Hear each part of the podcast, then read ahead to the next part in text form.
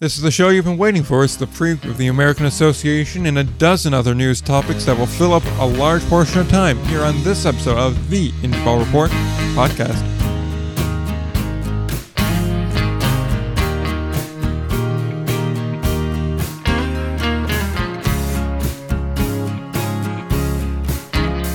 We are back again, episode number 69. It's nice to be here. It is nice to be here, and it's good to be back this week. I know it's we finally got back to our uh, usual cast of characters. Again, I thank Will for filling in uh, on last minute notice last week. It's much appreciated. But Yep, uh, absolutely.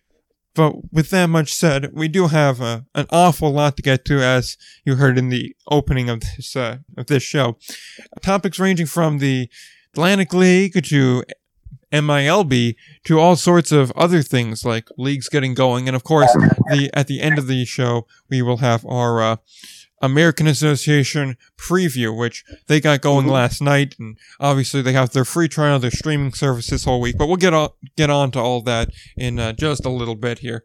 So uh, I suppose with that, we shouldn't bury the lead. And the big news here is after announcing that they were going to attempt to play this year with three teams and then adding a few more teams, uh, the decision was made to just pull the plug on the season for the Atlantic League in 2020. Uh, the call was made on Tuesday after High Point originally had dropped, and then Southern Maryland dropped, and then because uh, I believe there was issues with Long Island and the reopening plans, which was the same Yep. problem with High Point, uh, they decided also to drop, which effectively uh, canceled the 2020 season. And then, you know, obviously it's been kind of a domino effect from there. So unfortunate news there, but uh, not much to do if you can't get it going. Yeah, no, it is unfortunate news. I mean, it, obviously, as we've talked about many times throughout the these COVID months, uh, you know, logistically, this is one of the hardest things that uh, any league has ever had to deal with. You know, obviously, we, we you know, we talked about it a little bit. How, uh, and I think I brought it up that it was to me, was kind of strange to begin with. The plan that the Atlantic League put out seemed very, uh, you know, not Atlantic League like in in many ways. Light on details, uh, light on you know, really a lot of concrete solutions to some of the bigger issues that we talked about. Um, and so, you know, it was interesting to see that finally, and unfortunately, you know, this, uh, this was the end to it all. So, I mean, it really puts into perspective what the American Association is doing and how just, you know, lucky we are to be having any type of baseball at this point. I mean, obviously some good games last night. Um, and I just think that, you know, uh, it's unfortunate the Atlantic League season isn't going to run, uh, but it's the same fate as the Frontier League and the same fate as, uh, MILB and some other, uh, you know, leagues that just don't have the uh, ability to make it work at this point. It is unfortunate. Like you said, it was a bit odd when they first announced everything, and I was kind of expecting it to be okay. If anything, you know, wouldn't be Southern Maryland this year, or it certainly wouldn't be High Point. And then when it turned out it wasn't Somerset, which I thought was like the most slam dunk of them all to play, given the current status of everything in New Jersey. And I would have thought maybe we'll see the two Pennsylvania teams as well, and we'll see just kind of a local three state league, and you'll be smaller certainly, but maybe they'll add a couple of teams from local and have something going there. But uh, uh when Somerset wasn't involved in those plans, I did find it a bit odd. I mean, plus, uh, like you said, it was definitely hard to make it work. I mean, it's a lot of travel. Even if, like we discussed Yeah. last week, or uh, I must discuss last week on the show, even if you were to add a Rockland and a New Jersey and a Sussex to that mix, great, that helps out, I suppose, Long Island, but you still have to travel to Maryland. You still have to travel to North Carolina. And I imagine it was a mixture of the states now reopening quicker, so I suppose directly linked to the recent uptick in COVID. Uh, I suppose that was a major factor in all of this, really. But more than that, too, I think it was just really hard logistically to work it all out. You have to really look at it like this. Is each team in the position where they'll realis- realistically be able to play all of their home games, all, I believe it was 30 home games without any sort of incident, with the potential to see just an increase in attendance numbers? Or are we going to get to the point where they're going to have to shut things down or play without fans? And then are they going to be able to keep, you know, all the players and stuff quarantined? And if you're not able to keep them quarantined when they're not playing or working out, then what are you going to do? Uh, how are you going to handle all this thing? And like you said, it just really wasn't that concrete together and it does say something that the American Association is able to get off the ground. And while there was a bit up and down there, and I, I have my theories about that that I'll go into more detail about them and all that when we get to the actual preview section. Uh, so far, it seems to be being going uh, all right. I won't say great, but uh, certainly not terrible. Well, it's going right. Yeah. I think that that's the start, and it's it's doing anything at all. Um, but yeah, no, obviously, like you hit the nail on the head. The Atlantic League, it's it was a difficult situation, and it, you know, it seems that 2021, hopefully, COVID will be really under control, and then we can start to move forward and and get the Atlantic League and the Frontier League back. Um, and it would, you know, obviously the one thing I will say is that it's a missed opportunity for those Frontier League teams. You know, I thought it could have been a real chance for, you know, a Sussex or a New Jersey to really hook their teeth in, or even especially Rockland, which obviously New York, but, Yeah. um, you know, to really hook their teeth in, uh, to, you know, the possibility of a long-term Atlantic League partnership, if not, you know, some kind of an agreement, um, that maybe at some point gets them into the league. I, uh, you know, I think that is a, a missed opportunity for those, uh, teams. Um, but overall, I think what we've seen is the unfortunate reality of where we're we're at in 2020 and you know like you said it's not gone off without a hitch but the American Association was able to put a product on the field and you know you had 2000 people you know most of the games you know sh- hair under was like uh, I think it was like 1900 um Hmm. people at um at most of those games so you know I mean it's a start and that's all you can ask for and hope for at this point but it really a shame with the Atlantic League, and hopefully uh, they'll be back stronger and uh, ready to go next year. Yep, I know one thing I have heard that it wasn't so much uh, because Rockland's wanted to be in the Atlantic League. That's not much of a secret. But I Yeah. do know, I or I don't want to say I know, but I have heard that supposedly the issue with that is the Atlantic League not necessarily wanting Rockland. Now I'm not sure how much I buy into that. I'm not sure what the factors would be for that. Obviously, on the whole construction behind that ballpark had some some complications with it. So maybe that has something to do with it. Although that was, you know, well over 10 years ago that that got going now. So I would be kind of surprised if it was. But even still, I'm, I'm a bit surprising that Rockland's not a team that they're looking at. Now maybe, maybe if they have an issue, maybe if let's say, because we heard Somerset may be leaving for affiliated baseball and we kind of think that uh, Sugarland may be leaving for affiliated baseball as well. We know Gastonia is coming in next year to the Atlantic League. Maybe if they need a filler team, maybe then, you know, Rockland goes to its third team in three years, or third league in three years, and they uh, wind up joining the Atlantic League to fill that gap. Who knows? But it's something that's interesting, and yeah, there's there's been hitches and whatnot, but uh, the American Association is getting going, and I'm looking forward to 2021, where we're going to have again a whole host of uh, baseball options. Obviously, Somerset's still looking into their league, and a lot of these kind of more individual team centric leagues, like the one out in Washington, PA, and Sugarland, and Yep. Joliet, and then Florence, and all that. We're gonna we're gonna discuss them today, sure, but today's show is mainly about that preview that we're gonna get to at the end of it. So we're gonna go into more detail about those leagues next week when more information comes out about them. I know a lot of those leagues, they're announcing uh, rosters, they're announcing uh, schedules, plans, all that sort of thing, and they start playing everything uh, next week. So Yeah. it'll be it'll be more uh, it'll be better to talk about them next week when there's less going on too. So uh, It will, yeah, and, and yeah, absolutely. And, and the one point I did want to make is just you know, and, and I think the reason that I meant that uh, New York uh, Rockland had kind of missed an opportunity is only because if the Atlantic League didn't want them, right, uh, but the Atlantic League did end up, um, you know, bringing them into the fold uh, in any way. um, for this season under any circumstances. I think it would have been an opportunity to, to show that they're an Atlantic League team and, you know, kind of have meshed and made that work. So I think that could have been a, a possible moment for them. Uh, and so I think that's a little bit of a missed opportunity for Rockland or even for a team like uh, Sussex County, which probably doesn't have the capacity stadium wise to be uh, an Atlantic League team, but um, I, I think would uh, is a well run enough organization that could have benefited um, in some ways by playing one season in a you know kind of different looking Atlantic League and playing under that banner would have been uh, helpful maybe, but.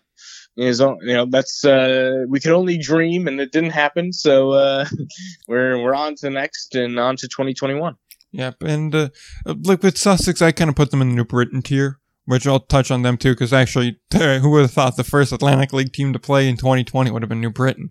Of all yeah, right. yeah, but I put them in that kind of tier where it's like the stadium, it's good for what it is. It can host, you know, a certain level, but it's not an Atlantic League stadium. No disrespect to it, it's good for the Frontier League, it's good for the Can-Am, it's good for for what it's used for. But for the Atlantic League, I don't really think it's up to the tier that they kind of I don't want to say expect, but the kind of tier that they court. And more than that, too, they have attendance issues in the Can Am. I'm not sure if that would get better if you have a better quality of play, but I just feel like it'd be one of those kind of awkward fit type things. Although I would have liked to see them get the chance to, you know, prove me wrong. But either way, it, it's a stable enough team. It works for where it is. And, you know, hopefully everybody comes back and we have quality Frontier League baseball in 2021 and we have quality Atlantic League baseball 2021. But yep. That, yeah. that would be awesome, but uh, you know, uh, we'll see. We'll see what happens in this cra- these crazy times. Yep. And I just want to touch on New Britain real quick because they had a sellout crowd, which I think was uh, fifteen hundred, so one thousand five hundred, and yeah. uh, I just was looking at. it, I was like, this is kind of sad, but I'm happy for them at the same time. Where they sold out and had arguably better attendance for a for the for a future collegiate baseball league game, which, from what I understand, is not one of the top collegiate leagues. Uh, ah. It's kind of like a I don't want to say second tier, but it's kind of a second tier collegiate league, and mid tier. Yeah, they're. Uh, let, let me put it like this: if you get one major leaguer out of the current crop, that's a very good showing for them. Okay. And uh, if you get a handful of, you know, career double and triple A guys, pretty good job. Most of these guys, uh, from my understanding, from what I hear from people that like kind of looked into this league, I didn't do too much research into it. Uh, mm-hmm. A lot of the guys that are here, it's more like they want a league to play co- summer ball in, but they want to keep their college eligibility. And then a handful of them may wind up uh, going to play indie ball for a couple of years. That's the, the kind of level of play we're, we're looking at here. Uh, so if you're selling out for that, th- my main point here is it's not the same quality as Atlantic League play. No. So you're seeing worse, objectively worse baseball in a pandemic with a limited capacity and an extremely altered fan experience, and you do a better showing crowd wise than you would for uh, the same circumstances with higher quality and less, you know, pandemic going on and a better experience. Essentially, something that's more suboptimal did better than something that is, well, more optimal, which I just yeah, find that funny it's funny and it's it's I mean it's, it's sad, you know, in a way, like you said, for the fans that were you know there was a group of fans there that were really ardent uh, supporters of New Britain, and uh, it's a shame that the you know they didn't get the same type of community support that now when they were in the Atlantic League, you know. So yeah, I mean, like, hopefully that means I get to keep some form of baseball in New Britain. I mean, like hopefully that's a good sign there. Now again, I'm not sure if that's just due to there being like this large, you know, backlog of people wanting to get out and do stuff. I know uh, there's a handful of people from New Jersey that even went up there to see a, a baseball game because they just wanted to see something live. So maybe that's part of the reason they did as well. Maybe not. Who really can say? Yeah. All I'm saying is it's it's a very odd situation that that all happened, but good for them that it happened yeah, I mean it's it's certainly good for them that that they're uh, they're they're doing something positive there, and hopefully, uh, you know, they'll continue to do it, and maybe they'll get themselves back into a uh, a situation where they could be in indie ball again. Yeah, hopefully. But uh, any case, we are going to discuss uh, a handful of those kind of minor leagues I mentioned just a minute ago, or kind of minor, lesser indie ball teams, the ones that are based out of one stadium, basically. Uh, and the first one of those is Sugarland. We've been following them, and apparently it's now the uh, Constellation Energy League. So the corporate sponsor of the stadium, they get the naming rights to this league. We have our final manager got announced, and we also got the the pool of players and team logos and all that jazz. Uh, so we'll kind of go through that now. I'll start with the manager because that was announced first, and that is a name that will be familiar to a lot of uh, kind of local tri-state baseball guys. Uh, Yep. Dave Eiland is the Oh, yeah. final manager. Uh, Met fans will remember him as the pitching coach for the past two years. Was a Yankee coach for a while. Played for the Yep. Yankees as a player for a while. Uh, he was also with the Royals for when they won the World Series too. So uh, familiar name. A guy's been around baseball for a while. Obviously, I didn't get what I wanted last week, which was uh, to get AJ Hinch in that final spot just for the for the shits and gigs of it. But you know, I'll take Dave Eiland. It's an impressive get. It's another major league uh, caliber guy. So it's it's going to be very interesting to see. It is going to be very interesting to see, and yeah, I mean, obviously, we, I, I, was all in on the AJ Hinch train with you there, but unfortunately, not AJ Hinch. But again, this is impressive. They've gotten you know some really big names. You know, Roger Clemens, obviously, obviously, there's that connection there from the past, but Dave Eiland, this is a big get. I mean, you're talking about you know really big names, and this is going to be a good league, I think. And this is going to be one of those things that's kind of a silver lining for the people down there in Sugarland who are going to get some form of baseball, even if it's not what is exactly the uh, the best form. You know, it's not obviously they'd rather have the Atlantic uh, League in there, but you know what?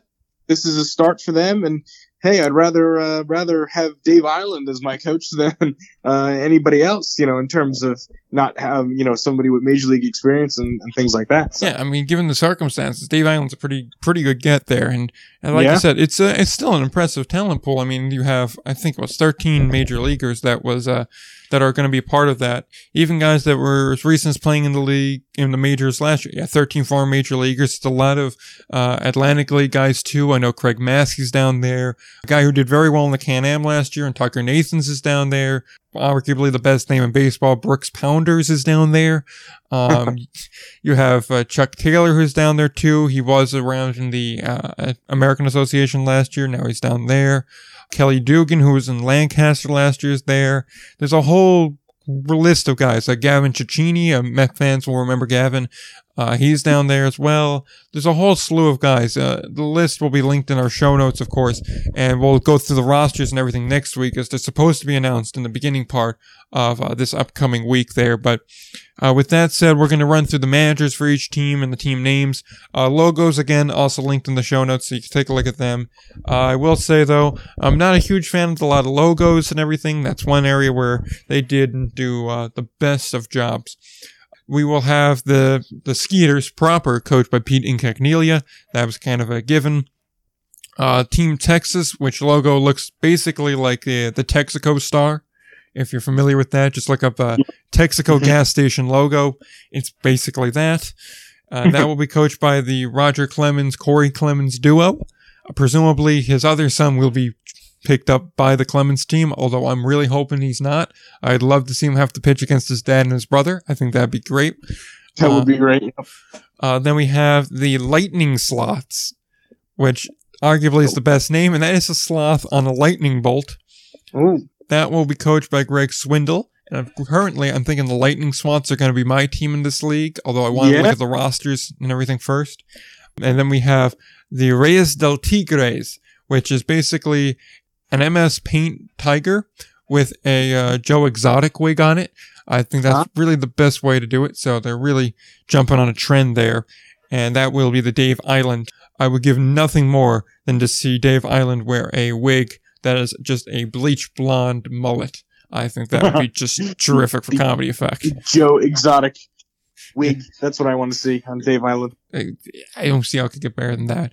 Then, like we said, uh, this league will have its full rosters announced for each of the four teams on the 6th. So, as that uh, on Monday, they will be announced. And then they will play 56 games. Of course, the league was supposed to start this Friday, so right before 4th of July, but it got pushed back a week uh, due to the COVID spike around the Houston area. So, that's the business there. But like we were saying, this league does look like uh, something to be very interested in. Uh, there's some high quality talent, both on the Yeah. coaching staff and on the player side of things. It's ran by one of the better leagues in independent, or better teams in independent league baseball, organizationally speaking. And uh, there's a lot to be intrigued about here. I'm not totally sure on the streaming details. I assume they'll be streaming these games. It would make sense to do so. At least I hope they do, because I, I'd love to be able to tune in for some of these games. Maybe not the full uh, 56, but certainly tune in for uh, 20 or so of these games. I mean, I want to see some lightning sloths baseball. I mean, like, hell, I personally, I think if they're streaming it, uh, I'll figure out some way to do a kind of a live audio broadcast of Lightning Sloth baseball because it, you just gotta, you gotta be around people to truly appreciate Lightning Sloth baseball experience, uh, in some This way. is what the people need. This is this will help them to get through the COVID, man. This is, this is a little lightning sloth baseball. I want to know if they're going to be they're going to be doing some merchandise because I, I I might need to get myself a little lightning sloth hat. I mean, like, I'd be down for a Lightning Sloth t-shirt. I'm, I'm not gonna lie. I mean, hell, like I said, I personally, I think when we get another expansion team in any of these leagues, Lightning Sloths should be on the table. I, I think they should be. I think absolutely Gastonia lightning sloth. I mean, I'm not gonna argue that. I mean, could you do better than Lightning Sloths? No, you can't do better than lightning sloths. Come on. Uh, some other leagues that are opening up. You, we have the United Shore Professional Baseball League. We had their director of operations on a couple weeks back now. I think almost a month ago now. Yep. Uh, so Mhm. they've been lobbying very hard to get open and playing games, and they're finally at the point where they are able to play games. I believe only season ticket holders were allowed in, and maybe some corporate uh, corporate partners as well. So they are playing games. That is good to know. Uh, they got going again last night, so July 3rd, they had their opening games. You can watch these games on YouTube. They're streamed there. All the information is on their website. Uh, we have that also linked in the show notes, of course. And, uh, of course, like I said, with all these leagues, we're going to go over in much, much detail next week, of course, but uh, we don't want to take up too much time on this other news here. Uh, also, we have uh, the Joliet League that's starting up in the next 10 days. I believe that's the 10th or the 15th. I'm not 100% certain. I'm pretty sure it's the 10th, though, uh, for their kind of Challenge Cup series thing. Uh, then the kind of surprising news here is Florence announced their plans to play. We knew they wanted to play. We knew they were going to play. We didn't know what they were going to do, though. And they Yep. are intermingling with MILB. They are going to play a kind of mini, uh, almost, I guess, World Cup style league against the Lexington Legends. Their kind of uh, Spanish heritage or Latin heritage night team. Uh, I'm not going to attempt to pronounce that, though. And then the fourth team in the league is the revival of the Florence Freedom. So we'll have a four team league based out of Florence. I believe they call it the Battle for the Bourbon Road. And it's going to be interesting to see. Uh, there's not too much information there. We know it's going to start on the 31st of July and run for, I believe it was about five weeks there. So it's going to run mainly through, uh, all of August and the first week of September. The schedule is linked in the show notes as well as all the information we have on that as of now. And again, that's a league that will get more information on it next week. Uh, with that said, uh, only other little bit of news here we have to cover is, uh, in case you're wondering what's the deal with the Frontier League tryout that the Otters and the Slammers were doing, that's canceled. See the league for more information if you put a deposit in on that front to try and get your money back or get credited towards next year, whatever suits you better. Uh, direct your questions to the league about that. They're good about answering questions like that. And then uh, the the largest piece of news, I guess, too, that could have also been a lead in a sense that dropped this week. It came out that apparently now MILB players will be allowed to play in Yep. indie ball with the permission of their parent club. Uh, I'm not totally sure how that affects pay in their 2021 status, but if you're not on the 60 man roster, you're free to sign with an indie ball team. So, uh, make of that what you will.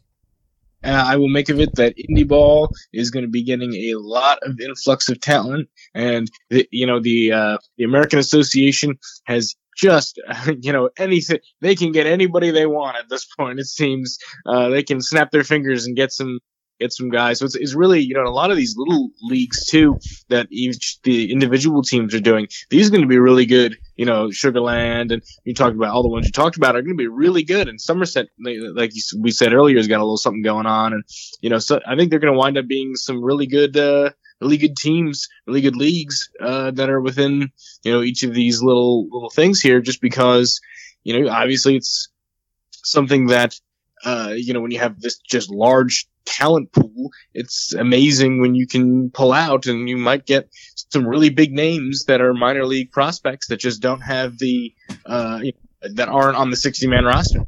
Yeah, no, it, this is what's really exciting to me is you have this huge opportunity to have really some of the best minor leaguers around playing these independent leagues. You don't have an Atlantic League this year, so those guys are going to go off to other leagues. I think uh, Ladendorf just wound up in Chicago. I didn't see him uh, added to the roster until yesterday, though, so he's not really factored into a lot of our preview stuff here, just because I didn't have time to update all the rosters and everything. But uh, regardless, you have talent like that just from an independent level that's going to these other kind of minor pop-up leagues, as well as the American Association. Then you have guys who, I mean, I'm I'm expecting mostly Double A and lower guys, and not you know really your top 50 prospects in your org that are going to be in these leagues. But even still, there's some really talented ball players out there that may have an opportunity now to go and play for the summer and do something here. Now, I'm not sure how many leagues or how many teams are going to be signing off on their players, you know, going and playing in some other league for no profit for them and risking injury. I'm not sure if I was a GM, I would co-sign on that, but you know, it's still they, I know a handful have already done something like that. So it'll be very interesting to see how that all shakes out. It will be, yeah. It'll be interesting to see how it all shakes out. And yeah, no, I mean, I wouldn't. Uh, I don't know if I was my with my big players if I would do it, but also you might want to do it because you might not want to have the guy, uh, you know, get rusty and then take a whole year off. Yeah, it's a double. It's definitely a dual edged sword there where, yep. like you said, you don't want them sitting for that long and then there's only so many drills and so much practice you can do. There's nothing that really makes up for live game reps.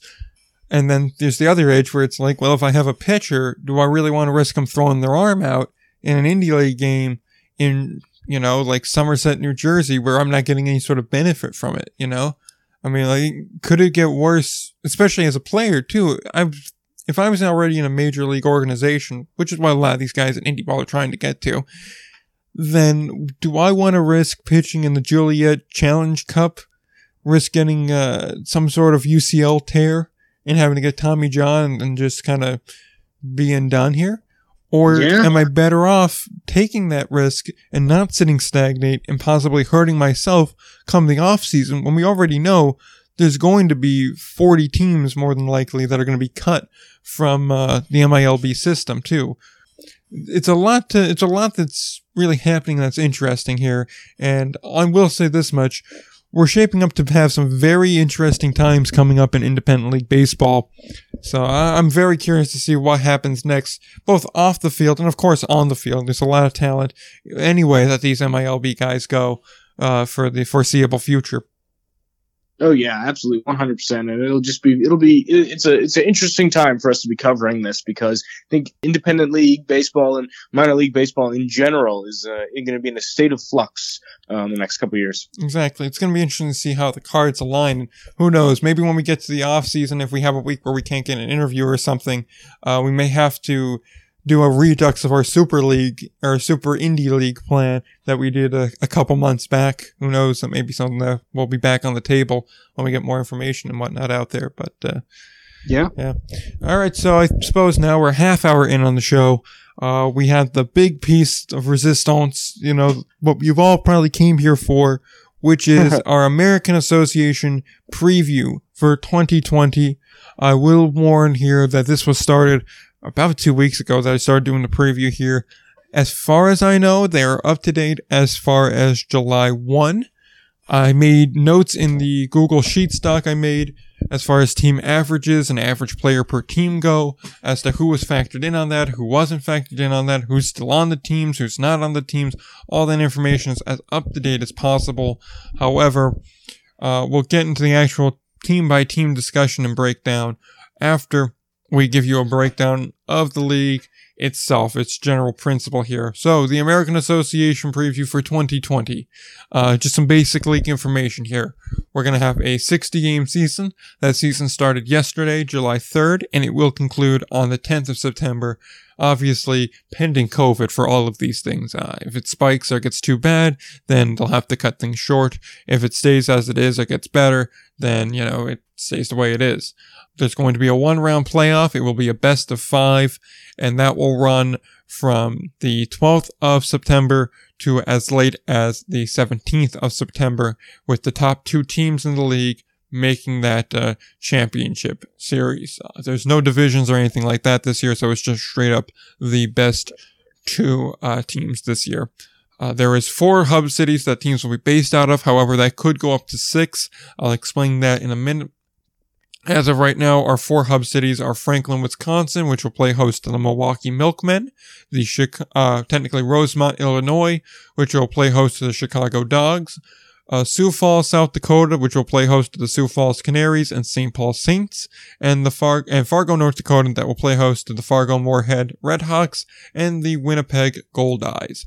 Uh, I say it could go up to six or really technically five because I don't see there being really any way where Winnipeg could play at home this year.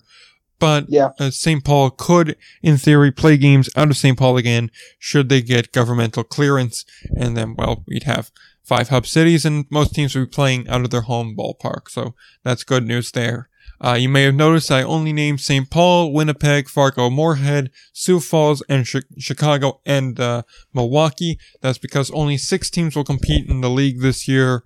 The other six teams, uh, Cleburne Railroaders, Texas Airhogs, Lincoln Salt Dogs, Kansas City T-Bones, and Gary South Shore Railcats, due to the pandemic and just due to the current setup of everything, were unable to make it work this year, so they will not play in 2020. However, they all plan a triumphant return for the 2021 season. So far, what do we have to say about that? Yeah, so I mean, I think obviously the way the league is structured, we've talked about it before, is good. Um, there's a lot of really good players in there from some from Frontier League, some Atlantic League guys, obviously some guys who are already in the American Association. Um, we'll get to that in one second, I'm sure. But, you know, it's just overall, uh, this is the best thing that they could do. This is the best plan moving forward. We've talked about it structurally. It's probably the, the way to go. Um, and it's, it, it worked out last night as we saw. We had baseball for the first time in, in months. And so, I mean, it's a good start. And, you know, I think that the way this is structured allows the best opportunity to play all the games. But it's one of those things where, again, you had almost 2,000 people in the ballpark uh, last night in, in one of these ballparks. I forget which which game it was that I read the attendance for. Um, almost 19, you know, over 1,900 fans, and so you know, obviously that's great for uh, the teams. They want that. They need, need that. They need to have that decent uh, attendance. But the question is, ha- is that a sustainable thing uh, during these COVID times? Exactly, and that's a very good question to pose. I mean, we both agreed uh, hub cities probably made the most sense, although at first we were kind of wondering how that would actually work. And obviously, there's a lot that goes into it. Obviously, it's a lot of making sure players are following uh, the proper preventative instructions and guidelines and all of that. And like you said, I think the biggest question here is how long is that interest going to last? I mean, most teams had a pretty solid uh, opening day. You know, they're going to have a lot of attendance because a lot of people are just, you know, they want to get out, they want to do something. And baseball seems like a good environment to do something in. But when we start getting into the end of July, when we get into August, if things get worse, are we going to see as many people come out? I'm sure today or the first opening week or the first couple of weeks, most people will be pretty willing to follow the guidelines, you know, the social distancing, the wearing the masks, the hand sanitizing, the, the current setup here. But as the summer goes on, how much are people going to follow that? Uh, so Right. what what are we looking at here for uh, COVID numbers? I said I'd mention, you know, I've seen, or I had a theory I posted on Instagram uh, uh, earlier this week where I said I wonder if this inactive slash reserve list is a fancier way of saying the COVID list because I heard that five players from one team had all tested positive in spring training and that they were going to be placed on, you know, the kind of COVID list. And then lo and Yeah. behold, uh, about 48 hours later, Winnipeg puts five guys on there. So I was like, okay, that seems to have been true. And then I had some people reaching out saying, no, no, they're not using the inactive list like that. I'm on one of the teams. I, you know, that's not what we're doing. And then I had other people reach out and go, yeah, that's what the reserve list is for. It's basically a COVID list.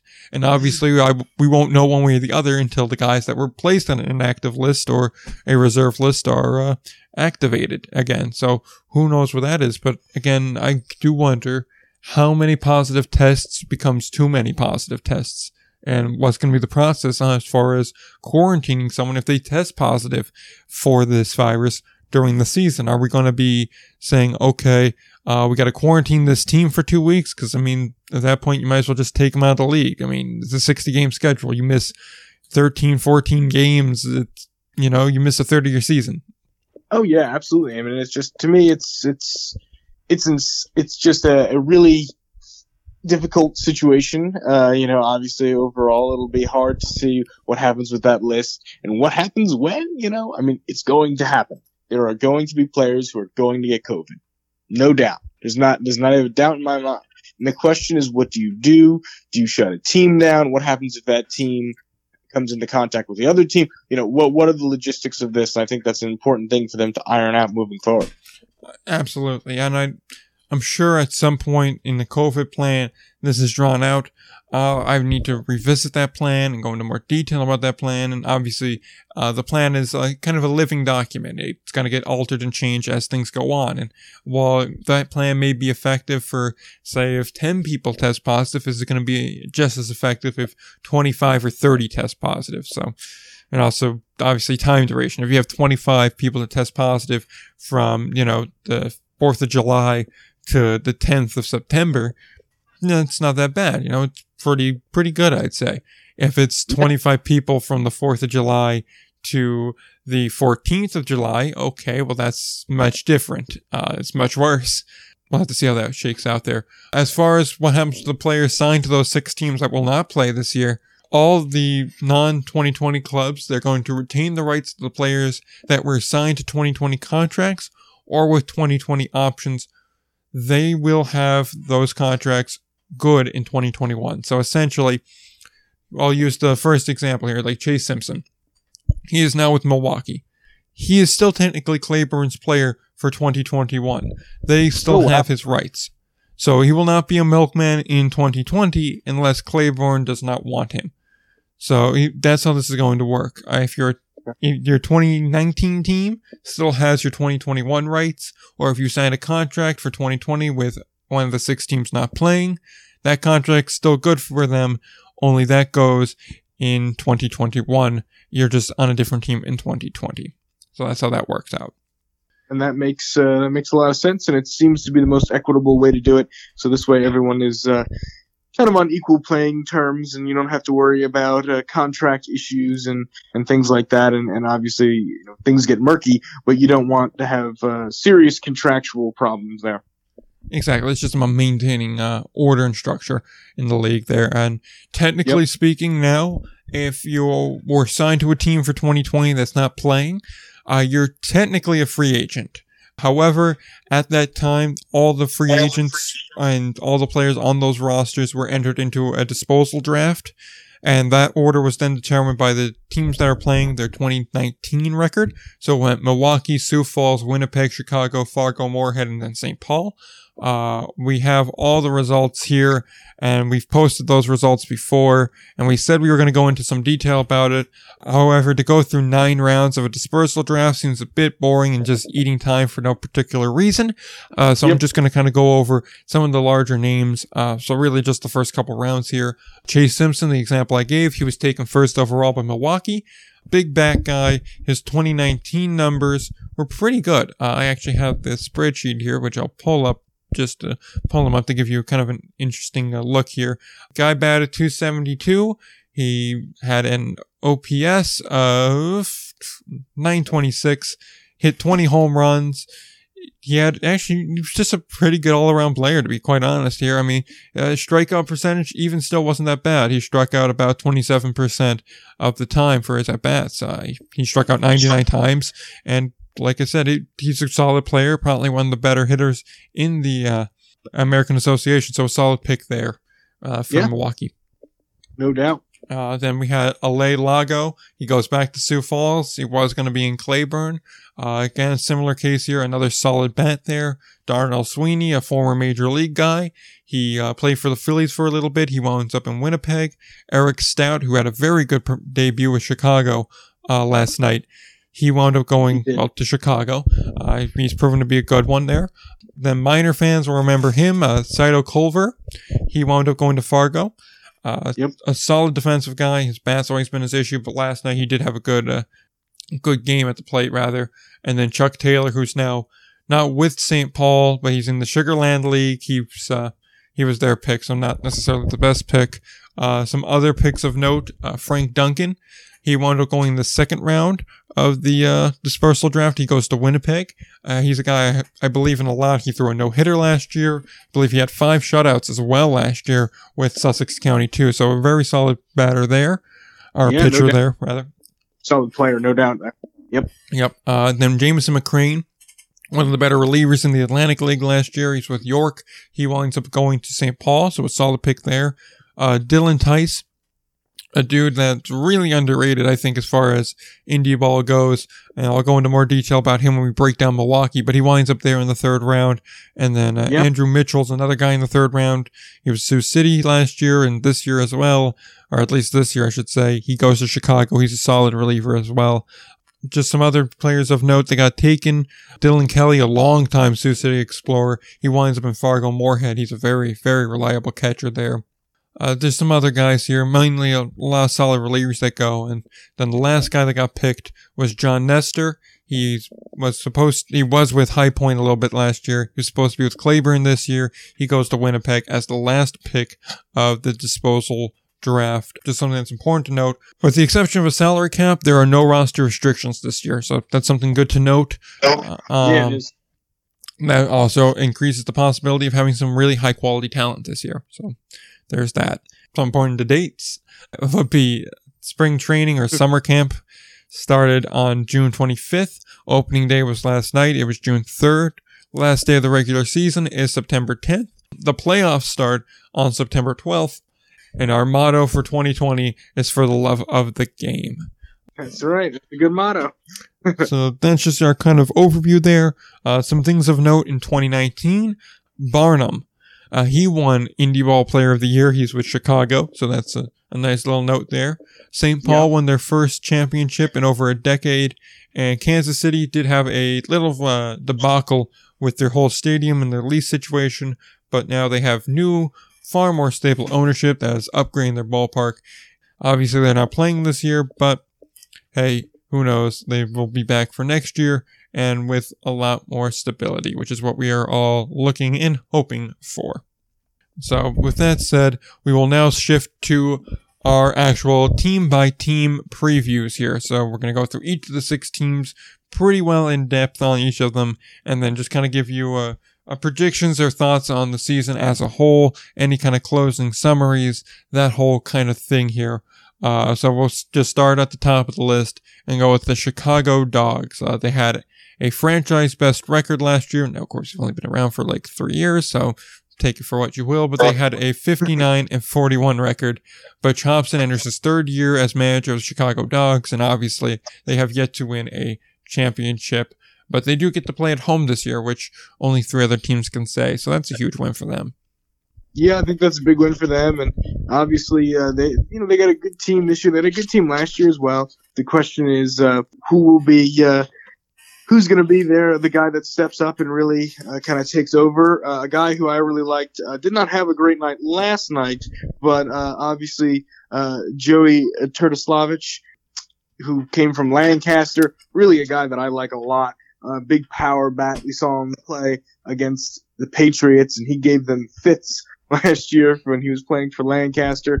So I do think that really he's he's one of the the best kind of power bats they have. I think you think you went over uh, last night, but uh, certainly someone who I have down in my notes as uh, someone who could be an X factor for the dogs.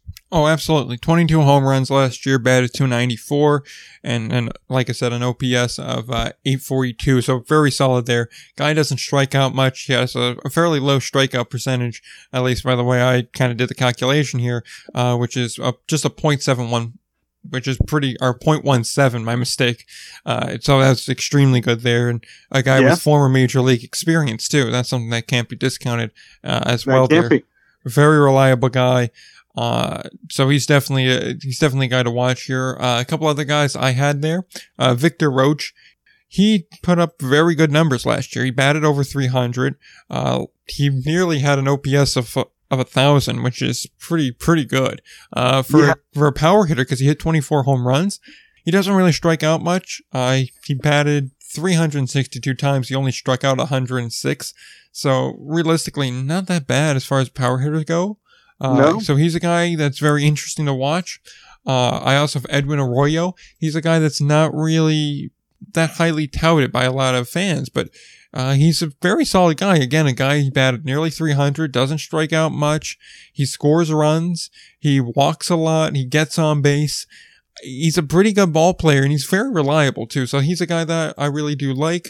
You know, I think um, you know there's also a couple of guys that are uh, you know in terms of starters that are really good. Um, you know, obviously we've talked about a few of them, and so I just you know I mean obviously it's just going to be a really strong, uh, really strong staff. It looks like for the dogs. Uh, as far as starters go, I will say this much. Uh, there's only two guys that really stand out to me when I look at like numbers and just that kind of general thing. Uh, Thomas Dorminy's one of the guys that immediately stands out, a Somerset guy last year. And then, uh, Eddie Butler was another guy. Uh, those Yep. two I really do feel confident in. Uh, from there, Jake Dahlberg, pretty middle of the road guy. Uh, he was in Chicago last year, if I'm correct. And, uh, he did all right. He seems like a 3-4 to me. Uh, then there's JD Busfield. He was in Rockland last year. He was all right for a Can-Am league, but I, I'm not sure how he'll adapt here with a Yeah. more talented American Association. And then there's Jeff Thompson, who is kind of a Jekyll and Hyde type player. When he's on, he's good. When he's not, then it doesn't really work out. So that's concern to me. I do like a lot of their bats, though. I, I kind of put up a projected starting nine, and all the notes that I'm reading off of too. By the way, you can find that on the website. I put that up. Uh, Instagram wanted me wanted to look at our prep notes, so that's under the article heading now, so you could see everything that I'm reading off of here. And I kind of, uh, in my mind, uh, Rosselli, Tony Rosselli's another guy. He had a home run last night too, so he's a solid player there. Michael Kraus is a guy. Somerset guys will remember him. Uh, there's a there's a bunch of guys here that are there. However, uh, I did do some player summaries too, just generally speaking, and I had rated uh, Chicago kind of as a B minus overall team. I give them a B for offense, B minus for the rotation, and C plus for the bullpen. Uh, long and short of it is, I like the potential they have for offense. The Roache, Glasser, Terdoslavich, Rosselli, Arroyo, guys like that are reliable. You can trust them. They're going to bring in runs. And like I said, Arroyo is really an underrated guy just across indie ball too. So I'm real, yeah, I'm really starting to jump on the Arroyo bandwagon here. But Oh uh, yeah, but their rotation is very top heavy. Uh, there's no real way around that. There's a there's a drop off after number two. Uh, maybe Dahlberg takes a step forward. Maybe Busfield or Thompson takes a step forward. But at least looking at the numbers going into the season, I see a bit of a drop off after that number two spot starter spot. And when you really only have two, I, I'd say bankable guys in your bullpen. I mean, Jamie Callahan had a little bit of experience with the Mets, a AAA guy. His main claim to fame is just throwing hard. Uh, ben Yokley's another guy who's not bad either, but not really the most reliable guy of a bullpen. Uh, there's just a bit of, there's some lack in depth there just from the bullpen and also on their bench. So I don't see them as a top two team. I think they very well could very well, they could very well be a spoiler. Uh, they could cause fits. They could cause problems for other teams. However, I'm not sure if I see them as a playoff team. Uh, they did get a win last night. Uh, kind of a questionable win just because of the Yes. last call, strike three call. yeah. But, but they got a win. So who knows how that will go. So Yeah, I mean, I do. I think the dogs are are a good team. I think again, middling maybe is, is the good term for them. But the thing is that I, we have to take into consideration with all of these teams too is the you know these rosters that we have now may not ultimately be the same rosters that we have in a few weeks. So uh, very interesting to see how everything plays out. But I do think the dogs have a chance to, I think you said, play the role of the spoiler. I think they're yeah they're, they're the place where I would differ with you is I do think that uh, staff their starting staff at least has the the opportunity, the potential at least to um, you know be a little bit better than um, maybe uh, you know it, we're we're thinking you know I think Dahlberg could be a guy who who takes a leap. Um, I could see he was there last year. He could be kind of an anchoring force. Um, obviously, uh, and, and Butler are going to be, you know, very good. And so the question is, can they get one or two other pieces in there? Um, and then obviously the, bullpen has its issues, but there are one or two guys in the bullpen as well that you did highlight that I, I do think that could kind of right the ship. But I think uh, overall our assessment on the dogs is very similar. Good offensively. Anytime you've got uh, Joey Terdoslavich on your team, you're going to be, you know, going to have a power bat in there, at least somebody who could hit in that four or five spot um, consistently and will drive in runs. So anytime you have that, I think it's a good start. And yeah, I mean, I think B minus maybe overall is a good way to do it. But I think there's a, a good chance that if they, they figure out their starting rotation, they could be a team that has a lot to say uh, in this new American Association. Then also, uh, I didn't factor in Stout being a starter. I mean, he played 23 games last year. He only started 11. So I figured, oh, they'll use him as a bullpen guy. But if they use him as a starter and he does what he did last night consistently, then that also changes things a lot too. So and yeah, also, and I didn't factor in Ladendorf because he was a late addition to that roster as well. And like you said, th- these rosters are going to be kind of in flux just because that's usual. You see a lot of changeover in any form of baseball as far as players go, but also COVID also factors in this year. So who knows who's going to be playing when. But uh, with that much said, we'll go to the next team on the list, the Fargo Moorhead Redhawks. Uh, 2019, they got to the semifinal, but they weren't able to uh, knock out the Saints. They failed. They fell to the Saints in five, and they had a 63 and 37 record under first-year manager Jim Bennett. Bennett's gone this year. Uh, Chris Coste is in. That's his first season, as you could probably guess, as manager of this team. And their last championship was in 2010. So they're looking to end a decade long drought this year. Uh, there's a lot of guys on this team, which I think have some real potential to be some really high quality players here. Uh, Ryan Williams, I like him as a starter. Same thing with Tyler Wilson. Uh, our Wilson's more of a bullpen guy. My mistake. I'm thinking of Tyler Pike. He's a guy I also like there. Uh, Dylan yep. Kelly, I love on that spot there. Uh, Correlle Prime is a very solid guy. He made actually a very nice diving catch last night. And then Trey Hare is another guy on that team that's, uh, that I look to see big things out of as well. Yep. Uh, yeah, I agree. I think there's some some sneaky good guys in here. Obviously, Trey Hare um, is the name that jumps out to me. Very comfortable with him after watching him play with Sussex County. Um, obviously, there's a lot of different guys that have you know a good amount of, of talent here. I do think at the the uh, you know the the catcher position they're pretty solid as well. Um, with uh, uh, Grant Parks, obviously had a good year last year. Uh, with Rockland, and so you know, you know, he's a good, he's a guy that could be good. Obviously, Hare, a really good fielder. Um, in terms of pitchers, he has some, you know, really, you know, pretty decent names. You got Jake Cosart. Um, what do you say? I say Cosart was a good one. Yeah, no, he's a solid, he's a solid reliever. Yep, Cosart's a good one, and you, you know, you got other guys. Um, you know, Tyler Wilson, like you said, um, you know, a bunch of other guys who, Ryan Williams, other guys who, who are either starters or in the bullpen, um, and are really, you know, some strong names. So this is a team that I do have uh, you know, making making a little bit of noise here. I think they're a good a good group overall. Um, I don't know what I would give them. Maybe maybe a B plus um, for Fargo Moorhead. That would be my B plus. Um, it'll be interesting to see how everything shakes out with their bullpen, but uh, I think they overall they they are a pretty strong team. You know, I, I was about the same way. Uh, I had them as a B. I put a C plus on the bullpen, which thinking back maybe a little low now. Uh, rotation wise, B minus there again. Uh, not too deep on the rotation, but still not a bad rotation in of itself, and a B plus on the offense. I like a lot of their offensive guys, guys like Hare, Prime. Uh, they just picked up uh, Devin Ahart again, so uh, I'm a big fan of him. Uh, and then uh, Dylan Kelly is like I'm really, really huge on. Uh, they are going to produce a lot. They're going to be very, very good players for them. Uh, Forrest Alday, again, is an under the radar guy. I think he could be very good here. And then, of course, everyone's favorite, uh, trash can guy, uh, Metzinger. He's also a very reliable player as well.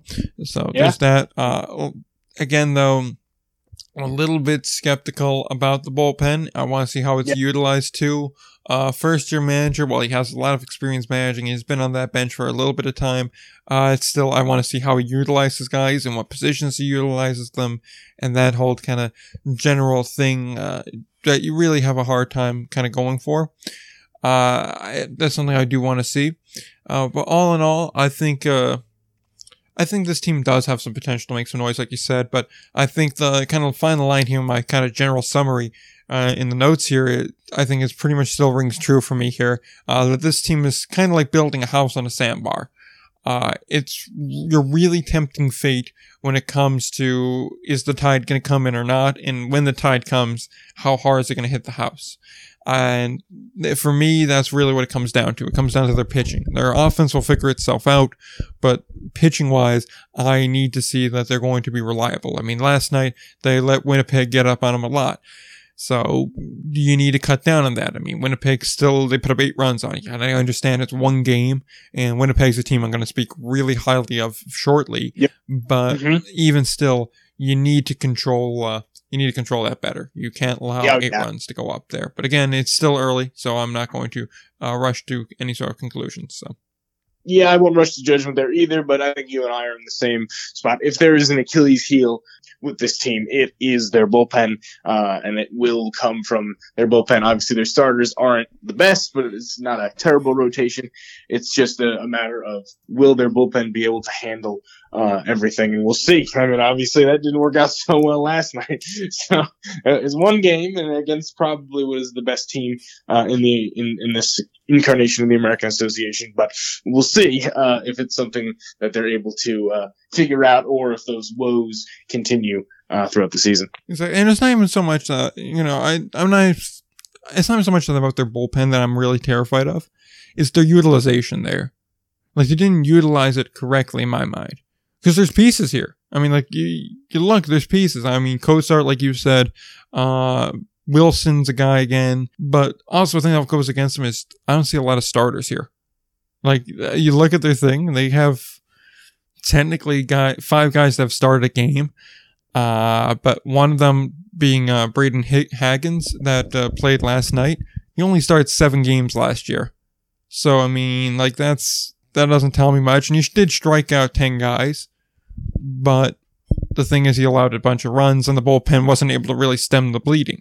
The, I'm in agreement. The staff is the issue. Yep. Oh. Yeah, I think so, and I think the pitching will be an issue, and we'll see. I mean, we'll see what happens if they figure it out or not. But uh, yeah, I, I do think I do think this team is another one that's potentially dangerous. Um, probably more so than the Dogs, um, in my opinion. But yeah, Yeah, I, I agree with that. Uh, next up, Milwaukee. Uh, 2019, again, not really kind to them. Uh, 39, or 38, my mistake, 38 and 62. Technically the best record in franchise history because it's only their second year as a franchise. Uh, Anthony Barone takes over as a manager. They fired their last one. I would have given him a little more time than that, but hey, make the switch if you want to. And obviously, only playing one year and winning less than 40 games, they have uh, no championships to their name. However, Nope. uh, even before the season was canceled, going into the season, I was really high on Milwaukee, and I'm going to stand by that. Um, I'm a big believer in them. Uh, they have a lot of guys I really do like. Uh, some bullpen guys like Smith, uh, to Eric Smith, and uh, I'm going to butcher this name, uh, but Kowalski, uh, I believe is how it is. Uh, Kar- uh, Karl Karowski or Karch Karowski. I can't really pronounce that. It's an extremely, I believe, Polish name, and that's extremely difficult for me to pronounce right now. But the him and Miles Smith are two guys where I'm really, really big on them from the bullpen. Uh, Yep. Angel uh, Ventura. I'm really big on him. He had a good performance last night. I believe only allowed two runs, so a very Mhm. good outing from him. Uh, Aaron Hill, it's a guy who's bounced around independent league for a while now, but he is extremely underrated. He's a solid, solid player. Uh, I mentioned Chase Simpson earlier. Yep. Uh, Mhm. Former Long Island Duck and technically former Baltimore Oriole David Washington too. So a lot of power there. Uh, Yep. Then guys like Zach Nehrir and Dylan Tice, who maybe not the most you know power bats, but they certainly get on base. They produce a lot of offense. All in all, I really do like that this team's uh, offensive production. I there's so much to like about it. I, like it as well. I think offensively they've got a chance to be really good. Um, like a pretty decent pitching staff. I'm gonna have to agree with you. This is going to be a strong team. Obviously, uh, didn't uh, work out as well. Certainly not offensively last night, but I can't go much off of one game. What I will say is simply they uh, have the ability anyway to do it. It depends on. Uh, coaching, obviously, with the new coach coming in, and there's a lot of uh, a lot of factors there um, with everything. But I do think that uh, there's a good potential for this team to really make some make some noise and really really be good and maybe be one of the teams that are standing there at the end. Um, in my opinion, probably fighting with Winnipeg for that uh, top spot. Yeah, no, I'm I'm, I'm like super high. And just to give people uh, part of the reason I'm really big on Dylan Tice is the guy had a 316 um, uh, average and an OPS of just under 800. He had three triples, which is this team actually, if you look at it, it's an extremely fast team. Even uh, the catcher who I believe was DHing last night in Logan Trowbridge, uh, he even has three triples there. So I mean, you got a catcher who's that fast. That says something. And there's just so much offense here. You got guys like Aaron Hill, like I said, 12 home runs. Chase Simpson, 20 home runs. Uh, David Washington, 23 home runs. Zach Nehrir, 12 home runs, and he batted 285 with an, uh, with an, uh, on base and slugging over 850. Uh, you got other guys. Let's see, Adam Walker, 22 home runs. He's a guy I didn't even mention. Then you got guys that are technically on the inactive list, like Miguel Gomez. He's a former major leaguer. Actually, played for San Francisco a little bit last year. Uh, there's just, there's a slew of guys there that I'm really in love with with the bats. And then, uh, pitching wise, uh, there's a lot of guys here that are, that they're either going to be really strong or not strong at all. Uh, that kind of a deal with uh, Milwaukee this year. I give them an A for offense, a B for the rotation, a C plus for the bullpen. Uh, as far as that's considered, it's all all in all a B plus for them. Uh, rotational wise, I do like Angel Ventura. I believe in Yep. Taylor Ahern, David Holmberg. We saw him a lot in Somerset last year. He seems like he's good for five innings, and then you know you're rolling the dice. Outside Yep. of that, then it's Dylan Baker and John Ritchie. I'm not the huge fans of either one of them, but you know they make do. Uh, both bullpen guys I mentioned earlier. I'm a big fan of both of them. Zach Hartman's potential out of the bullpen, and Ryan Kuzmal, another Somerset guy. Uh, the, has some potential there. Uh, I could summarize everything I'm saying here with uh, there's a lot of underrated players on this team. I really do believe that this team has the potential to go very far. I just, I'm not sure if I see them quite postseason yet. Uh, They're certainly knocking on the door. There's a lot of good teams in the league this year. It comes down to really, and will their bullpen hold up? And if their bullpen holds up, I see no reason why they won't be in the uh, postseason. I mean, they have three guys with pretty solid major league experience to start the season. So, uh, no reason to believe that they are not going to make uh, some noise this year. Yeah, I agree with that, and I think certainly um, there are a lot of good teams, and this is certainly going to be a, a challenging league, uh, maybe you know, an unprecedentedly challenging league. But I do think that the Milkmen are in a really good position to be a very good team. The only thing is that bullpen, like you said, that gives me pause. Even the rotation a little bit does give me some pause too. But I think they can come overcome a lot of that because of their uh, offensive ability. Hopefully, obviously, I didn't we really didn't see that come into play last night. Uh, so you know, I, I'm hoping that I'm not going to be eating my words in a few months. But um, at least from this point, I do think that. Um, Milwaukee will be a good team and is going to be, uh, you know, fighting for that top spot in the American Association, or at least fighting for playoff contention at the least. Certainly. Uh, so we'll move to St. Paul now. Uh, St. Paul, obviously, uh, one of the most well-known independent league teams here, and they had a good season last year. Uh, 64 and 35. They broke their kind of drought of championships. Uh, it was over a decade long. They win the American Association. Uh, I'm going to butcher the name here, but George, uh, I believe it's uh, Samos or Samus.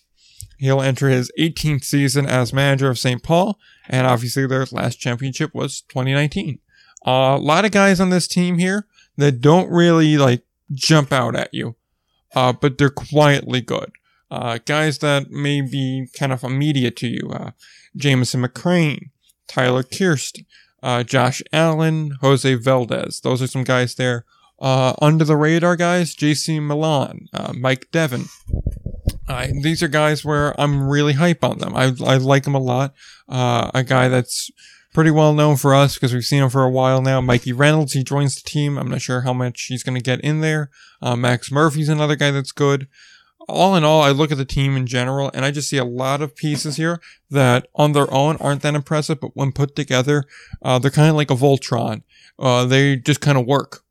Yeah, and I'll agree with that. I mean, I think that this this team is uh, uh, very kind of could be the scrappier of the teams. Um, not like you said, not a huge, not, not any you know, no Joey Terdoslavich, big name guys, but there are certainly guys who play really well. Um, obviously, a guy like Mikey Reynolds, like you said, might not get a whole ton of playing time, but if he does need to get in there, is capable. Um, obviously, there's a bunch of other guys who really, you know, can do the job. And so, again, I think you have a lot of professionals on the team. You know, and you have a lot of guys who are um, going to go in there and going to work hard and going to, you know, try to be there. You know, Josh Allen, as you mentioned, uh, and, a, and, a, bunch of other, you know, Justin Bird, um, hmm.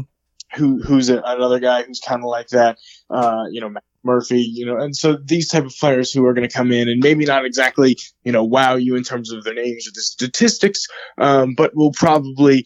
Uh, as a collective, move forward in a positive way. I think they're a very deep team. I think they have a lot of guys who, uh, you know, will be able to, fill in if you know obviously we're talking about the covid right? You know i think that that's something that needs to be put in. Do you have a, a lot of guys who can step in if needed? Um, and i think they do have uh, you know pretty decent depth um, as much as you can have i suppose um, at this point. So yeah, I mean, I think that there's a, I think there's a very good chance that this, uh, that they're a, a very good team once again. I don't see them in that really top tier range, um, just because I don't know if they'll have enough uh, generated offensively to be in that top tier range. But uh, certainly, I think they will be a good team, um, but I wouldn't put them in the same category as uh, Winnipeg at this moment in time or Sioux Falls. Hmm. I think that depends on the bullpen for me. If the bullpen shows up like it should, didn't quite do that last night. No, Brian Glowicki had a had a rough outing, but if the if the bullpen shows up, I believe in it. Uh, you mentioned Justin Bird, who I was on the fence about including on that like top tier player list, just because he played in the Pecos and the uh, Pacific Association last year. So I think that kind of skews the overall numbers. However, he yeah. did spend time in Texas last year, and I assume he'll be back in Texas next year as well. But he did have a very strong night, so hopefully he continues to do so. Um, what uh, just the bullpen, I just keep looking at it. I'm just so impressed by it. Uh, Jameson McGrane, uh, I, for Atlantic League fans, you don't need to be reminded of how good he was. Uh, he really was part of the driving force turning around York's bullpen. Uh, 24 saves last year. I know saves aren't the best stat, but it, it still means something. And a 1.33 ERA in 61 innings. Uh, that's impressive, no matter what way you slice it. Uh, Jose, no matter what way you slice it. Yep. yep. Jose Valdez, 32 appearances, 32 and a third innings pitched, a 1.65 ERA. Uh, no saves there, but still very, very impressive there. Uh, Tanner Kirst, he had 47 and a third innings pitched, 44 appearances. Again, he had nine saves. He had a 2.28 ERA you just keep looking through the bullpen here. I I mentioned Mike uh, Devine or Mike Devon. I'm not sure how exactly that's pronounced, but he had uh, 54 innings pitched and 37 appearances, an ERA of two. Uh, again, solid guys here, and a lot of them, like if you look at the whole pitching staff, the lowest strikeout per nine rate is from Spencer Jones, who I assume will be a starter. He played in the in the Mexican League uh, last year, but and his strikeout rate's at 7.3 per nine. So even still, it's a very solid, no matter what way you slice it. This is a team that can strike guys out, and it doesn't seem like they give up too many hits overall. So I'm I'm very impressed by just the core group of players here. Uh, I really do like the bullpen. I think they're going to figure it out. Uh, guys like Chesney Young are another guy who could very well step up. I'm not sure where exactly he fits in because I'd rather play uh, JC Milan. He was split time between AAA and AA last year, and I believe it's the Marlins organization.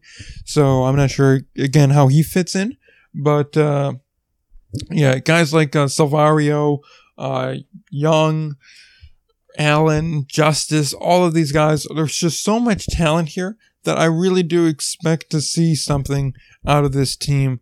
Uh, and I wouldn't be surprised to see them in the top two. I'm a little higher on them than you are, but uh, uh, only time will tell that. But I could equally see them making it as not making it. Overall, they're B plus in my mind.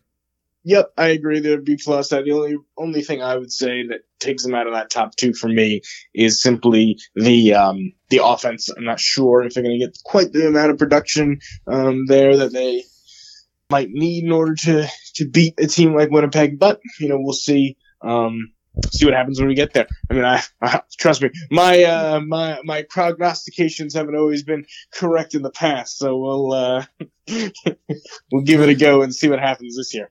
Hey, everything turns around eventually, but uh, we'll move to Sioux Falls with the Canaries. Uh, 2019 record. 38 and 62, so very similar to the Milkmen. Uh, they missed the playoffs. Mike Meyer returns for his fourth season at the helm of the Canaries. Their last championship was 08, so they've been waiting over a decade, and they're trying to snap that. Equally not a bad team. Uh, some of the guys I like, um, Michael Gunn, uh, Ryan Brett, I think is a sneaky good player. Alay Lago, obviously, and then a couple of former uh, Rockland guys and Jake Zolkin and uh, Landon Holyfield, although Holyfield is on the inactive list at the moment, so uh, make of that what you will. Uh, one thing that does disturb me about this team, there's technically no like natural catcher on the team. I know last night they had Clint Coulter suit up with the gear and go behind the plate, and they moved Ryan Brett from a natural second base position into right field, and then they put Lago at second, where he is technically a natural second baseman. So they had to move some stuff around. A little concern to me that you don't have a natural catcher, but ultimately it's not that big of a deal in my mind. Yeah, I mean, I think that that you know not having a catcher certainly hurts them, especially because in terms of uh, an experienced guy back there calling uh, the game. I think that'll hurt the pitching staff. Um, obviously, that is such an important facet of what catchers do is being that, being that, you know, it's very important to have a catcher and have that be that fielder general and really try to work through, uh, you know, pitching staff and really get them through those important moments. So I think it will hurt them. Uh, I do think that there's an opportunity for them to go out and get somebody, but it'll have to be, uh, something that I, I think they have to address in order for them to get where you know, I think that they have the possibility to, to, go. I think they have some really good bats on the team. Like you said, Ryan Brett's a guy that's very, very interesting to me. Um, really played well last year. Um, obviously, you've got some other guys. Uh, Matt Morales, I think he's someone who uh, really could add uh, something in in terms of defensively speaking. I think he could be good. Um, I also think that, uh, you know, Jabari Henry could be good in terms of someone with some, with decent experience. Um, again, another good defensive guy. So, I mean, I, I think there's a lot of, you know, good defense uh, on the team, but there's also guys who uh, need to step up offensively. Um, I think there's a good mix of that, and if they're able to get an actual catcher in there, they might be uh, able to help their pitching staff out a little bit.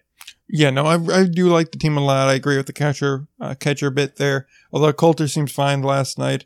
Uh, the outfield is very very strong defensively uh, between Henry, Huth, and uh, Landon. Uh, this is they made some really impressive catches out there, and I think Henry had a very solid night too at the plate, uh, which is a little uncharacteristic just going off his last year numbers. But still, Huth is a surprising guy too. He's surprisingly good with a bat. Let's see, who else we got here? Mike Hart's another guy, batted about 300 last year. Uh, Lago is always a solid player. You bat 340, it speaks for itself. Uh, Ryan Brett, though, is like I said, the guy I'm really watching out for. I think he, there's some potential here. Uh, 10 home runs, underlying numbers. I really do like it. I don't think he strikes out that much either. Not 64 strikeouts and 333 at bats. It's really not that bad. Uh, so that's a that's a huge thing here. But it'll be interesting to see how they go. They took it to the Saints last night, so that's uh, a cap a feather in their cap, I suppose. But uh, they all in all, it's a very interesting interesting setup there. As far as pitching goes, uh, Tyler Herron, he did better once uh, he left High Point just because the rule changes. He was one of those guys that really did struggle with it. Uh, so I, he did decent last night, so he seems to be interesting. Although, like I said, there's other uh, guys in that rotation that I like more. And then the guy I'm really kind of low key expecting to turn to like a Frank Duncan type is uh, Ty Colbert or Ty Colbreth, I believe it's pronounced Ty Colbreth. Uh, lefty, he's a starter. He pitched in Hartford last year, Double A for I believe Colorado. Uh, numbers weren't the best, but I think he could have kind of a Frank Duncan like renaissance here. Now, maybe I'm just saying that because, well, he's a pitcher and he played in Hartford last year, the same deal that Frank, uh, that uh, Frank Duncan had uh, before he went to Sussex. But who knows? I, I'm going to be watching him. I think he is uh, maybe primed for a little bit of a breakout candidate there. So he'll be yeah, I think so. Yeah, I think so. I think that, that that could be a guy who's a breakout candidate, and I think there's you know, a couple of guys who really, um, you know, in their bullpen, I do see, uh, you know, being able to make a little bit of a difference, at least being able to be, uh, you know, pretty good and, get through. Um, to the back end, I think it depends. Really, obviously, a lot of it is going to depend um, the American Association in general this year on that bullpen, um, and so it's very important that uh, they are able to figure that out as well. Exactly, and uh, like I said, I gave them an A for offense, B minus for rotation, and C for bullpen uh, B overall, which I think is pretty fair for them. Uh, just because they have some guys that very are, that are very interesting and have the potential to be breakout. Ryan Long's another guy I didn't mention, but he's also got some potential there. But all in all, it really just me- depends if the arms all come together. Uh, but I will say having Alay Lago does help you. He is a top five bat in the league. I mean, this, there's no way to argue that with numbers and eye test. Everything proves that. So Yep, everything proves that. Yeah, so I mean, I think it'll be interesting to see what they're able to do, uh, kind of moving forward. I really do think that they're going to be, for me, if I had to give them an overall grade, offense, I'm giving them an A. Um, I'm going to give them maybe a B minus for their rotation, and then yeah, I think I'll go with the, the C to a C plus on on on their uh, bullpen, and so I think you know you got to see kind of what happens there. I do think they have the p- potential to be in a, a, minus range, but they also have the potential to be in a B to B minus range. So it really depends on kind of where they uh, end up and how everything plays out in regard to the bullpen and if they're able to produce offensively the way they should be. Mm, absolutely. Um, moving on to the final team here, and the team I, I'm really hyped about, the Winnipeg Goldeyes. Uh, a 2019 record of 57 and 43. Uh, Rick Forney enters his 15th season with the club. They last won the championship in 2017. They are actually the last back-to-back champion in this league. They won 16 and 17. Uh, so they're someone to watch out for. A lot of top players here, guys like Frank Duncan, Mitchell Lambson, John Nestor, uh, Camplin. I'm a big fan of Jonathan Maroney, uh, Darnell Sweeney. The list goes on and on. Kyle Martin, he had, I believe, two home runs last night. Uh, all in all, just a really solid team. Eric Wood's a solid guy on this team. Wes Darville's a solid guy on this team. Logan Hill's solid. The, really, the whole lineup is just so. There's no real weakness. Kevin Lachance, another guy, he makes real good contact. And honestly, they have enough stars on this team where I could see them running a six man rotation.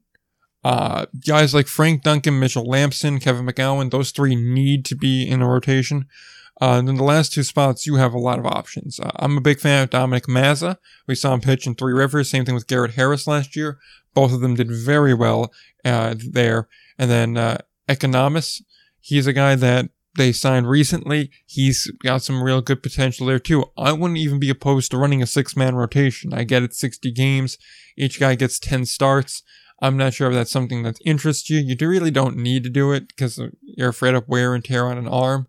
But perhaps running a six man rotation on such a short schedule, giving them extended rest, maybe that rests their arm more and makes them a bit more dangerous so they can go even longer. Although their bullpen is stacked too. So, I mean, uh, I'm kind of in love with the team, to be honest.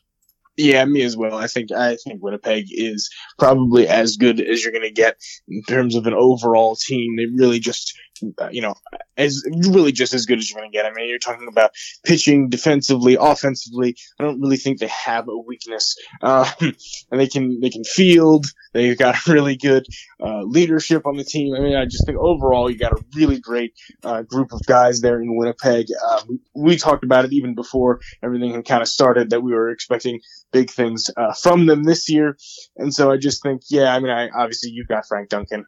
Um, that's going to be a, really a key piece there for me. Um, obviously, you got Darnell Sweeney, some other guys uh, that really just you know step. Out. I mean, names that you just know. I mean, you know, th- there are a lot of MiLB people um, who are going to look at you know Darnell Sweeney, know, know exactly who he is. You know, big names, and then also just guys who have produced at a lot of the different levels that they've been playing at. So I really do like this team, and this to me, this is the team that will ultimately wind up uh, being crowned champion of this shortened uh, season. Um, but that is only time will tell on that. But I do think that if if I had to pick today, they would be my pick. Uh, they're overall for me, they're an A. Oh yeah, they're they're def they're definitely there. I mean, even Roy Morales is a very solid batter here. I mean, bats uh, three ten, uh, not that many home runs, but the guy gets on base, and that's really what matters is getting on base. Uh, everything about this team, like you look just up and down, it's just solid bats, solid bats, solid bats. Tom Wallraven's another guy that I didn't even mention, but he's a solid guy, especially coming off the bench. And they also have uh, Willie Garcia too, who is technically still uh, on the restricted list or the IR. And there's other guys there. Maroney's a guy who's technically on that list too. And a lot of the pitchers I'm about to list, they're technically on uh, the reserved list as well. So there'll be a little bit of time till they come back. But even still, very, they're just such a solid team every which way you cut it. Uh, reliever wise is something I have to get into here. Uh, guys like Jose Jose, an ERA below one six last year as a setup man yeah. in in Sussex. Oh my gosh, just yep. terrific there. Yeah, uh, Ken Hasler, another guy, an ERA of just over two, two oh one, uh, last year in Lake Erie. Victor Kaplan, he was a Winnipeg York guy last year, 27 saves. Very solid guy there. Joe Linehart, another guy. He's got a little higher of an ERA, but still a solid guy coming out of the bullpen. Dylan Renault, he didn't pitch too much last year for Lancaster, but he did pitch somewhat effectively. Justin Camplin, another guy, an ERA of 2.08 with Winnipeg last year. Uh, there's just so many different guys here. And, ah, uh, it's just such a good team. And then you also have Kevin Hilton, who could be a starter as well. I'm not sure if I mentioned him going through the rotation there, but all in all, it's just such, it, the team looks just so deep that it's I'm just so in love with the team overall. And then when you look at like averages and stuff, because I also have the the full team stats here compared. So you know, what would an average uh, American Association pitcher be based off the rosters that I had when I put all this together? Their ERA is nearly a full point below what the average pitcher would have. Oh yeah, I mean you're just talking about. It's, I mean they're just they're the class of this American Association. There's no doubt, and I really believe that this is going to be the team that is going to be there at the end. And uh, yeah, I mean, just overall pitching is ridiculous. Their bullpen is ridiculous. I mean, their starter, even their rotation, like you said, is stacked. I mean, there is just there is nowhere to go. There is nowhere to run and hide from Winnipeg this year. Exactly. Like the only thing that I'm a little concerned about is the batting in case some guys don't show up then that would concern me. But to this point, that's not really an issue. I gave him a B for offense still, an A plus for the rotation, just because there's so much uh, versatility there. And Lamps improved last night. He threw a gem, and it's going to continue like that. An A minus for the bullpen once they get back up to full steam. An A minus in total for this team. Uh, it, it's just such a stacked team every which way I look at it here that uh, I'm a huge fan of them. Uh, to be co- to be totally honest, there. Yep, I agree, and I think uh, you know the the uh, maybe the batting I would give them a B plus, um, and so maybe that gives me just a just a little bit higher overall with that A. I think it's uh, not an A plus, but definitely an A uh, team in terms of just construction wise. You know, obviously roster construction. Hopefully, uh, they're able to you know, keep people healthy, keep people on the field. You know, obviously uh, they could get derailed by COVID or injuries or anything like that. But if all goes the way it's supposed to, which nothing has been lately, but if all goes the way it's supposed to, I do think Winnipeg will be the team to beat undoubtedly. Oh, absolutely. It's just like I said, it's such a good team here that uh, it's very hard to make any sort of an argument that they're not. Uh, so I think we kind of agree that Winnipeg's the team we expect to see in the final. Uh, who do we expect to see alongside them in the final? So for me, I think um, it could be a couple of couple of teams. I wouldn't be shocked if it was Sioux Sioux Falls. Um, I wouldn't be shocked if it was the Canaries. Um, Yeah. I think they really have a strong team, as I said before. Um, and I wouldn't be shocked to see someone, uh, you know, maybe who's not exactly, um, you know, thought of maybe a, a Milwaukee. You know, that could be one. Um, and I wouldn't, I, you can never count out St. Paul, so I wouldn't be surprised if any of those teams. But to me, right now, it's the Canaries. I could be way off on that, but I'm hopeful. Yeah, I, I'm voting. I'm for me. I think it's going to be St. Paul and Winnipeg. I I think St. Paul is just so evenly keeled right now that they they look good. They look like they're going to be solid and dependable uh, until and they're also reigning champions. So until they prove me wrong, I got to put them there. Now that said, they didn't have a great start to the season, but again, we're still very early on, so you can't you got to take that with a grain of salt here. Uh, just some other notes here that I figure why not make some predictions here. Um, just kind of go through the awards and whatnot. Last year, Player of the Year in the American Association and Indie Ball in general was Keon Barnum. I assume we're going to get Indie Ball Player of the Year out of this league again this year. So, who is your Player of the Year at this point? Who do you predict it will be? So my prediction, I'm thinking I'm going to go with uh, Joey Terdoslavich again, uh, somebody who I really liked seeing hit, just a pure hitter. Um, I'm really going to have a good opportunity to be a very big cog uh, with that. So I really do see him being the guy who I think ultimately takes the cake uh, for that Player of the Year. For me, I know maybe a bit, uh, bit predictable here, but I'm going to say Alay Lago. I think he's going to produce very well for Sioux Falls. I think he's going to put together, well, a, a solid year again. I think he is arguably the best hitter in the league. I think he's a top five player in the league, certainly. And all in all, I have no reason to doubt him, uh, in getting that. Uh, uh, defensive player of the year, it's kind of hard to judge. I, I know, at least speaking for myself, up until this point, I haven't really watched a lot of these guys play live, and there's really no reliable metric to kind of judge that. So I suppose we'll just kind of uh, skip over that one and just go to the kind of the one other one that we could kind of predict, which is manager of the year, which ironically was Jim Bennett last year. So uh, we see what winning that award gets you. Yeah, not much. Yeah, it gets you an unemployment line seat. But uh, for me, I, I think manager of the year, it'll wind up going to Rick Forney. I think between Winnipeg having to well play in the U.S. away from their home fans with no realistic shot at playing at home this year, that's a challenge in of itself. Organizing that team, and I think, like I said, when they win this championship, which is who I damn well predict to win the championship this year, I kind of got to expect he's going to win it. It'd be hard to argue against it. Now, granted, if, you know, Milwaukee has like some sort of terrific jump, they get into the final, then it has to be Barone. But as, at this time, I think it's going to be Forney. Yeah, I'm going to agree with that. I think that uh, you know Winnipeg obviously is the team to beat, and he has the one of the biggest challenges in terms of being in a completely different country uh, and attempting to still keep the team on, on on a certain you know trajectory to be successful, as I think they will be. Um, so I do wind up seeing him as the uh, manager of the year as well. All right. So I think with that much put there, uh, the only thing left that really needs to be discussed is how can you actually watch the American Association? I know we've gotten this question a good bit, and that is simply by going to aabaseball.tv. Uh, currently for this weekend, you can have a free three day trial of the service. After that, it'll run you either 20 bucks for the year or it will run you, uh, I believe it's twelve nineteen or twelve ninety nine a month. Twelve ninety nine for the month. yeah, Yeah. twelve ninety nine for the month. Which why the hell would you pay thirteen dollars a month for three months when you could pay twenty for the year? I, I don't know.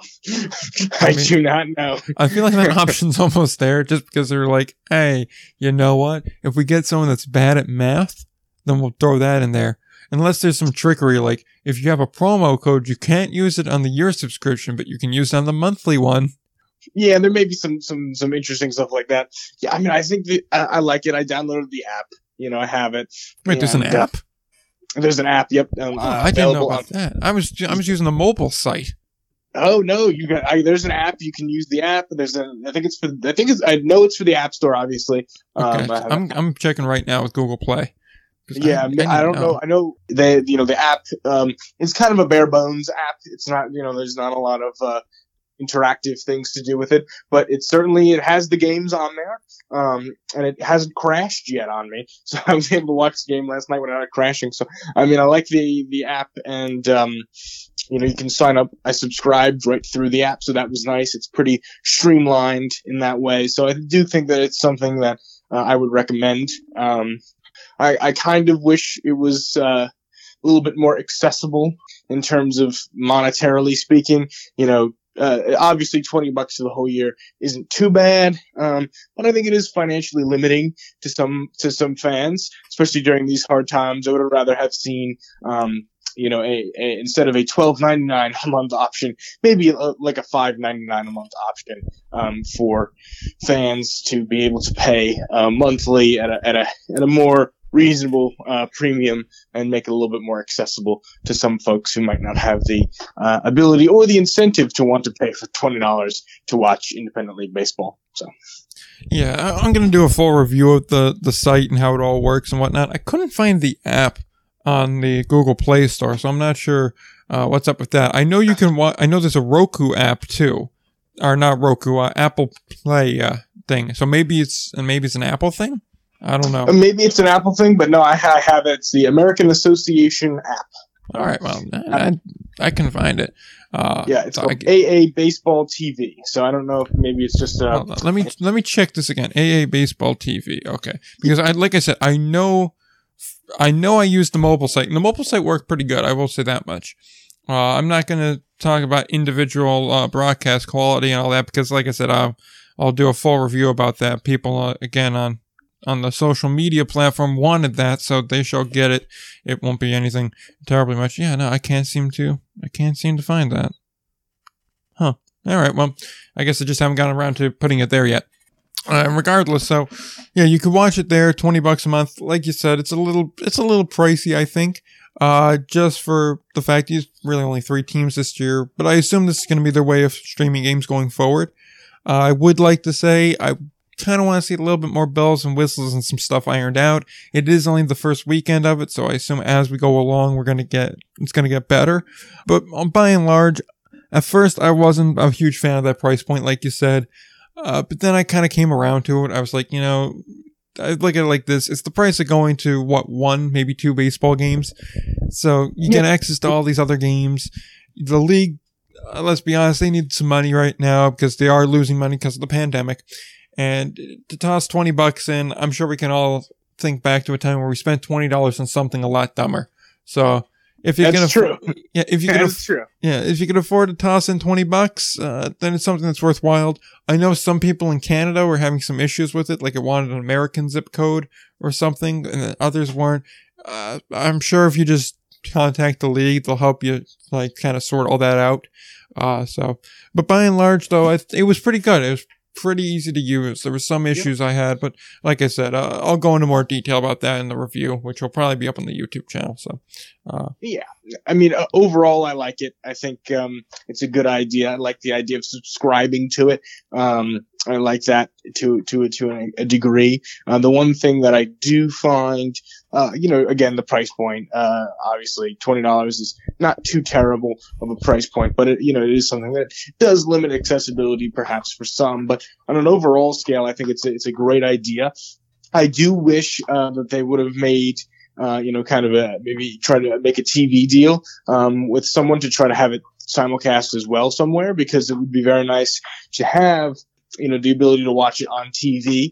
I think that would be great. Uh, obviously, you can probably you know get it hooked up through your laptop or your phone or whatnot. I know there's a lot of things to do that. I'm not exactly technically savvy in that way, so I don't really have the uh, ability to do that at this point. But I know there are a lot of people who can figure that out. But I would have liked to see them try because especially during these times, um, you know, they've got a great opportunity here to get eyeballs on the American Association, and I think it will really help them to to grow this whole thing. Um, you know, it's a sad and, and, terrible thing that we're going through, but they have an opportunity for growth um, with Major League Baseball not kicking off for a while, and um, and really having being the only game in town in terms of independent league baseball. So, and really, at least for the next you know, couple weeks, being the only game in town for for sports that are uh, for the most part. Uh, you know, I don't know when baseball and basketball, uh, baseball and basketball at the major league levels are going to start up again, but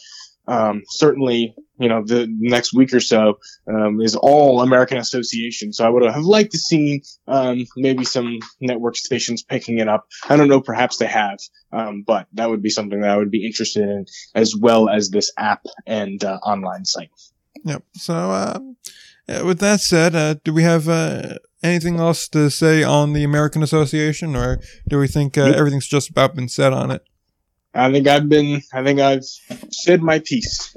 Yep. Uh, either way, I'm looking forward to watching more baseball. Obviously, we, it's got to get edited, and once that's edited and out, that's pretty much my plan for the rest of the day is watching uh, the Fourth of July games and everything from there. So, uh, look forward to that.